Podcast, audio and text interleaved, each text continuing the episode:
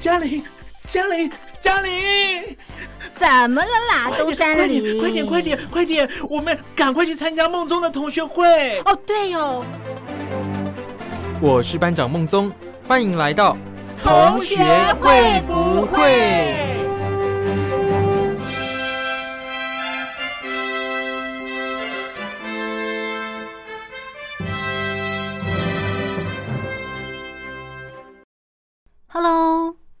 各位伙伴们，大家好，我是兰陵。下个礼拜四，也就是十二月二十二号，是一个特别的日子。你知道那一天是什么日子吗？我猜有人可能已经开始翻阅历了哈，那我就来揭晓这个答案吧。答案是下个礼拜四呢，就是冬至了。在台湾，我们冬至除了要祭拜祖先之外，另外一个重点就是要吃汤圆。不过，可能是因为台湾过节的方式比较简单哈，所以呃，我对冬至的印象真的就是吃汤圆而已。但是后来我查了一些资料，才发现，其实冬至在中国来说是一个很重要的日子。那一天除了要吃汤圆之外，还要吃一些比较特别的食物啦。另外还要家族团圆，还有一些特殊的活动。所以其实冬至对中国来说是很重要的日子，有点像是一个小过年那样。所以今天我们就来聊聊冬至这个话题吧。那先听一首歌曲。歌曲后就来进行今天的节目喽。刚才播放的歌曲是由中岛美嘉所演唱的《雪花》。这首歌是在日本非常脍炙人口的一首冬天的歌曲。刚才前面提到，下个礼拜四就是冬至了。这一天是一年当中白天最短而黑夜最长的一天。不晓得大家在冬天的时候哦，是不是经常会有这种感觉，就是。啊，一下子天色就黑了呢，感觉时间过得好快哦，一天就这样子过去了。但是在冬至过后，这种情况就会慢慢减缓，因为白天的时间会变得越来越长。而在澳门跟金门呢，这两个地方在冬至的时候会放一天假，真是让人羡慕。在中国各地有流传着一些跟冬至有关的谚语。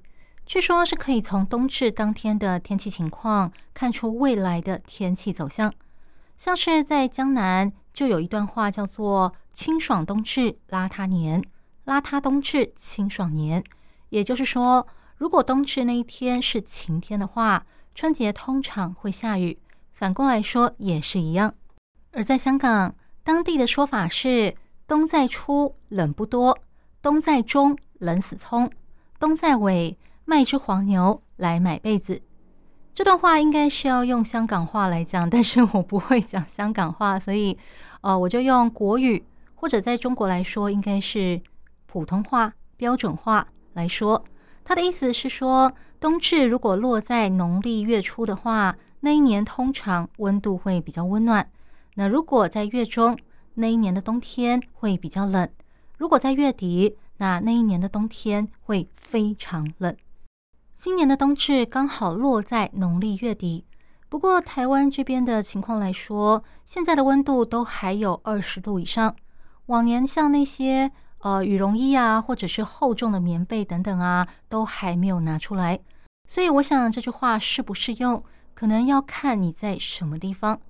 不晓得各位伙伴们，你那里的天气情况又如何呢？冬至从古时候开始就一直被视为是一个。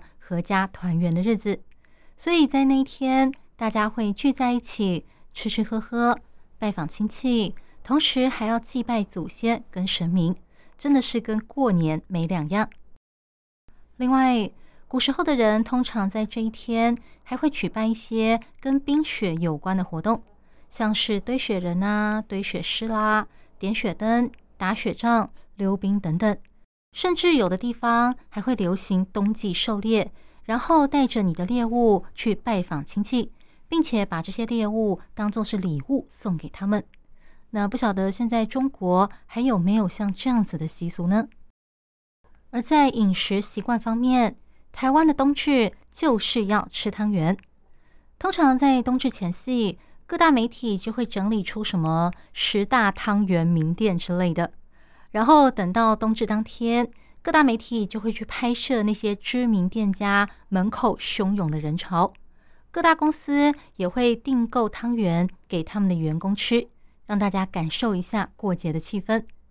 我想这应该是承袭自中国南部带来的习俗，毕竟台湾早年有很多人就是从福建、广东来的，在中国南方吃汤圆象征的是年终团圆的意思。通常有馅的汤圆会拿来祭拜祖先，那没有馅的汤圆就会拿来祭拜神明。中国南方有些地区除了吃汤圆之外，还会吃别的东西。好比说，有句话叫做“若要富，冬至吃块热豆腐”，所以有的地方是吃豆腐的。而在江浙一带，他们还会吃桂花酒酿；有的地方则是吃长线面。主要是祈求长命百岁。那在中国北方，冬至又该吃些什么呢？北方有句谚语叫做“冬至饺子，夏至面”。北方人认为冬天非常的寒冷，所以你应该要吃一些营养的食物来补充热量，所以最好就吃饺子跟馄饨啦。吃馄饨的意思指的是破阴释阳，白话的解释就是。破除阴，释放你的阳气。那吃饺子呢？有一种说法叫做安耳朵，因为饺子的外形很像是耳朵，所以他们就认为，如果你冬至没有吃饺子的话，你的耳朵可能会因为太冷而被冻掉哦。而且不吃饺子的话，可能会影响到你农地的耕作还有收成的情况。另外，在四川和山东的枣庄，则是流行喝羊肉汤。在寒冷的冬天里，来上一大碗热腾腾的羊肉汤，感觉真是超棒的。台湾人也喜欢在冬天吃锅，我也曾经在冬天的时候吃过羊肉锅，然后可以在里面放各式各样的配料啊，在寒冷的冬天吃锅真的是最棒了。我光是这样想象都觉得好像闻到了香味呢。各位伙伴们，你今年的冬至打算要怎么过呢？刚才你听到的歌曲是由德永英明所演唱的《残雪》，不晓得各位伙伴，你们那里是否也已经下雪了呢？毕竟都已经到了十二月了嘛。在这种寒冷的天气里，和家人聚在一起吃点热腾腾的东西，真的是非常幸福的一件事。不过，有的家庭却没有办法享有这种幸福，因为他们的家人失踪了。不晓得大家有没有听说，最近在中国各地接连发生的青少年失踪事件？在湖南、湖北、江西、广东、四川、陕西和吉林，都传出了有青少年失踪的事件。这些失踪的人通常都是学生，在没有征兆的情况下，突然间就人间蒸发了。像上个月十二号，在武汉有一个十四岁的学生刘傲成。他只不过是在家附近丢个垃圾，然后就这样子一去不回了。虽然说中国从以前到现在一直都有失踪人口，但是在这么短的时间里，失踪的都是年纪差不多的学生，这也未免太凑巧了。所以很多人感到奇怪，在网络上引发了热烈的讨论。而在众多失踪案件里面，最受网友关注的就是发生在江西省铅山县。致远高中的学生胡星宇的失踪案件。根据媒体报道，致远高中在当地是一所还不错的学校，以管理严格闻名。而胡星宇就住在学校的宿舍里。在十月十四号的案发当天，他原本是要从宿舍走到教学大楼去上晚自习，可是就在这短短一百多公尺的路上，他就失踪了。而在案发过后，校方跟他的父母都非常努力的寻找他。校方为此还抽干了所有能抽的水池，但是不要说找到人，连一点线索都没有。他的父母则是特地从外地请来了搜救犬，可是，一样没有找到孩子的下落。这起事件在目前众多的失踪案里，是最受到网友关注跟讨论的。一方面是因为。这起事件，它有影片跟媒体报道，大大增加了它的曝光度跟真实性。另外一个原因是，这起事件是发生在校园里。明明学校里有那么多的监视器，有老师，还有其他的学生，可是一个人却就这样子突然的消失了。不但一般社会大众觉得很惊讶，对家长来讲也会担心：难道学校对我的孩子来说已经不安全了吗？我还能够把我的孩子送进学校里读书吗？对于这些失踪案件，网友的看法可以说是五花八门。目前流传最广的应该是所谓的器官贩卖这种说法，因为一般的人口拐卖通常都是针对妇女或者是小孩子。妇女的话，主要就是让他们生小孩；而小孩的话，可以卖给那些没有生育能力的夫妻。再不然，也通常会是孔武有力的青壮年男子才对。可是这一次失踪的却是学生，所以想来想去。绑架这些年轻人到底能够做什么呢？那好像就只有器官贩卖这个说法比较有可能了。还有人认为这些失踪的学生可能是被绑架，然后用来训练成特务或者是杀手之类的。因为早年在香港就有一部电影叫做《赤裸特工》，那部电影就是在描述有一个神秘的组织，他们在世界各地专门抓那些。年纪轻但是有武术底子的女孩子，然后把他们集中训练，让他们学习各种杀手的技巧。等他们成年之后，就让他们互相残杀。一整个宿舍里面的年轻女孩，杀到最后只剩下十三个人，而最后脱颖而出的三个女孩子，就变成了这个组织里面精挑细选的美女杀手。总而言之，对于青少年的连续失踪事件。各种阴谋论层出不穷，但是只有两件事情是可以肯定的：第一，政府对这一系列的事件到目前为止都还没有提出任何的回应或者是相关做法。事实上，这些事件连微博热搜都登不上去，你必须要打上像是“失踪”或者是“胡星宇”之类的关键字，才能够看到相关的内容。有网友就怀疑是不是官方在压热搜，还有网友质疑政府说密接人员一个也跑不掉，失踪人口却一个也找不回。说为什么没有做核酸检测，官方都能够找得到你，但现在有这么多小孩失踪了，政府却一个都找不到呢？再来，关于这些失踪案件，网络上的消息五花八门。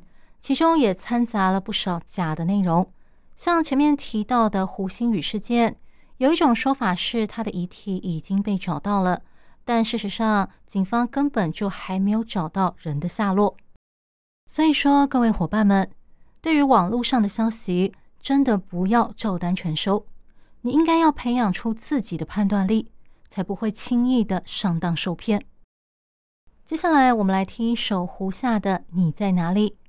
马上就要到年底了，希望那些孩子们都能够顺利的被找回来，和他们的家人一起共同迎接新的二零二三年。刚才我们聊到中国各地最近接连发生的青少年失踪案件，这就让我想到，有另外一群人，不晓得他们是否也已经平安的回到老家了呢？这些人就是在之前的富士康暴动事件中。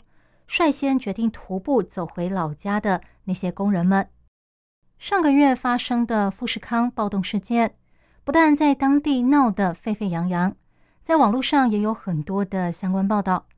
那因为它的整个事件过程非常的曲折，所以我在这边帮大家整理说明一下它的来龙去脉。根据媒体访问富士康的一个基层管理者的说法，他说。一开始，富士康原本跟一般的工厂一样，都遵照中共官方的防疫指示，为员工进行各式各样的筛检。不过，因为他们的员工人数实在是太多了，所以后来随着确诊人数不断增加，要隔离的人还有要重复筛检的人越来越多，到后来就出现了像是采样人员不足啊。隔离的场所不够啊，还有物资没有办法及时配送啊，等等，引发了员工的不满。到了十月底，工人之间开始流传说园区即将要封锁，变成一个躺平试验区。甚至后来网络上还流传一则影片，说员工宿舍的七二六房已经出现八人确诊死亡，让员工之间人心惶惶，担心再不走就再也走不了了。于是开始有成千上万的员工要离开富士康，他们每个人都只想回到老家。就算是走路也没关系。那刚刚前面提到，富士康郑州厂的一个重大的业务就是要生产 iPhone 手机，尤其到了年底，耶诞节跟跨年都是大家买礼物的旺季。那在这种时候，没有足够的员工可以生产 iPhone，该怎么办呢？于是，当地政府开始积极的帮富士康招聘员工。当时。富士康开出了时薪三十元、月薪超过一万人民币的薪资，可以说是非常的有吸引力。照理说，这应该是一个你出钱我出力、皆大欢喜的交易。可是后来却引发了争议，因为有不少民众发现，招募来的这些员工里面，除了有一般民众之外，居然还有基层的公务员，还有退伍军人。你说找基层公务员？他们领的是公家的薪水，却来私人企业做事，这样好像有一点假公济私的嫌疑。而在退伍军人的方面，河南长葛市退役军人事务局发出了一份关于号召广大退役军人积极报名郑州富士康招工的倡议书，里面呼吁全市的退役军人要响应号召。要牢记誓言，要争当生产服务先锋，还说你要牢记若有战召必回。许多网友就批评我们的情怀是为了国家，奉献是为了人民，不是为了资本家。虽然过程中引发了不少争议，但就整体结果来看，最后还是为富士康成功招募了将近十万名员工。照理说。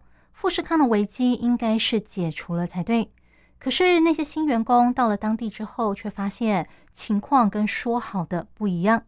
首先是薪资的部分，事实上要拿到富士康承诺的高额薪水，必须要符合很多的限制，跟当初的招聘文件上讲的并不一样。另外一个原因就是，这些新的员工，他们必须要跟先前那些有确诊疑虑的旧员工混住。钱没到位，再加上又有染疫的风险，于是呢，这些新员工就开始暴动了。在十一月底，这些新员工爆发了第二波的离职潮。不过，因为他们当初千里迢迢舟车劳顿的来到这里，当然要有一些车马费，所以他们向富士康要求每个人一万元的离职金。但是后来有些人发现，实际上领到的只有三千。于是又爆发了一波暴动，在双方沟通过后，最后富士康还是摸摸鼻子拿钱出来送走了这些员工。虽然说富士康在这一波招募里面可以说是损失惨重，不过他们还是有一些收获，因为这一批来的新员工里面还是留下了一部分的人。不过留下来的员工似乎仍然没有达到富士康的期望。所以后来他们又发布了新一波的征才讯息。至于能够招到多少人，会不会又发生跟之前一样的情况，那就有待后续观察喽。有外国媒体认为，这次富士康的事件是中国严格的防疫措施冲击产业链的一个最新的血淋淋案例，而它带来的影响也反映在美国的黑色购物节上。十一月二十五号是美国的黑色购物节，通常这一天很多商品都会有优惠，所以有许多的美国消费者特别来买 iPhone 手机，可是却发现架子上空空如也，没有手机可以买，他们当然非常的失望，而这也让苹果失去了赚钱的机会。而苹果跟富士康的情况，看在其他同样在中国设有工厂的那些大公司的眼中。他们又是怎么想的呢？会不会影响他们对中国的产业布局呢？那如果他们把工厂撤出了中国，又会不会影响到中国老百姓的生计呢？在外工作打拼是一件很不容易的事情，特别在疫情期间更是如此。那我们来听一首黄明志跟王力宏所演唱的《飘向北方》，我想这首歌应该会让大家感触良多。欢迎回到《同学会不会》这个节目，我是兰玲。今天我们节目的主题是关于冬至。那前面有跟大家聊到，说冬至其实是一个呃有点像是小过年一样的节日。这一天，大家会跟自己的亲朋好友团聚在一起。享受这种团聚的幸福。不过，我们在享受这种幸福的时候，也不要忘记，中国很多地方还有失踪的青少年们，不晓得他们人在哪里。那另外，那些从富士康工厂逃出来的员工们，他们当初徒步走回他们的老家，不晓得他们到了家没有？那希望不管是哪一方，都能够平安顺利的回到他们家人的身边。和他们的家人一起共度这个冬至、耶诞节，甚至是跨年，还有明年的新年。那说到家族团聚，当然在这种寒冷的冬天里哦，啊，煮一锅热腾腾的食物，跟家人一起吃饭、聊聊天、叙旧什么的，真的是非常开心的一件事。不过，大家在使用火烛啊，或者是呃家里的电器的时候，真的是要非常的小心。我想很多人应该都知道，就是上个月底发生在新疆乌鲁木齐的火灾事件。这个事情不但在当地闹得是沸沸扬扬，甚至辗转流传到中国各地，后来就酝酿衍生了“白纸运动”，又叫做“白纸革命”。这起事件的起因是发生在十一月二十四号，在乌鲁木齐的一个叫做吉祥苑的小区。他在当天晚上七点多的时候，突然发生了火灾。那这个火灾一路延烧了好几个楼层，那个熊熊的大火，还有不断冒出的浓烟，真的是让附近的居民看的是胆战心惊。虽然当时消防车及时赶到，可是因为那个社区它正在进行严格风控的关系，所以消防车被那个防疫的围栏挡在外面，没有办法进去。连当地的居民都很难从火灾现场逃出来，也因此延误了救援。在事情结束之后，官方进行了统计，总共有十人死亡，九人轻重伤。不过有消息传出说，根据值班医生的说法，其实真正的死亡人数高达四十四人，只是被官方给盖下来了。那后来。官方召开了记者会，说明这个事情发生的经过。官方严词的否认，说绝对没有因为防疫围栏而导致消防车进不去、延误救援这种事情。相反的，官方还说是居民不熟悉逃生出口的位置，他们自防自救的能力太弱，才会导致这种憾事发生。那当然，社会大众是不会接受这种说法的。因为老实说，在疫情期间，因为严格的风控措施，为此而死的人已经有很多的案例了。官方这种说法，不就等于是把责任全部都甩锅到那些罹难者身上吗？因此，这个事情也变成了压垮很多人的最后一根稻草。从那个时候开始，就有很多地方的人开始自发性的聚集。为在这场火灾里面死掉的人为他们哀悼。后来到了周末，也就是呃十一月二十六到二十七的这段期间，像是上海、北京、南京、广州、山东、吉林、天津这些地方的人开始聚集起来集会抗议。他们的手上都拿着一张白纸，然后喊出了一些你可能曾经听过的口号，像是。不要核酸，要吃饭；不要风控，要自由。这些口号就是在中共二十大举办之前，不是有一位勇士在四通桥上面拉了一个横幅布条吗？这些话就是那个横幅布条上面曾经出现过的话。乌鲁木齐的这个火灾事件，除了让大家非常的难过之外，也很担心什么时候这样的事情会轮到自己。因此。大家都拿出了白纸上街抗议。那为什么要拿白纸呢？这一张白纸啊，什么都没写，因为什么都不必说。我光是看着你拿出白纸，我就知道你心里所想的跟我是一样的。大家的诉求、大家的痛苦、大家希望的都是同一件事，所以只要一张白纸就可以了，什么都不必说，因为我们大家所想的事情都是一样的。那这个示威抗议活动在中国各地遍地开花，也因此登上了国外各大媒体的版面。那当然也给中共当局带来了一些压力，他们为此召开了记者会来安抚民众。但事实上，中共当局一转身，又马上在刚刚提到的那些地方，在那些城市里人潮最容易齐聚交流的那些地方，部署了大批的警力，防止像之前那样子有人聚集抗议的情况再度发生。那总而言之，今年的冬天。除了承袭疫情前两年的那种被关在家里的沉闷感之外，今年可能又多了一些的呃不安全感。所以在这边真的是要提醒大家，在家里使用火烛还有电器的时候，真的真的要非常的小心。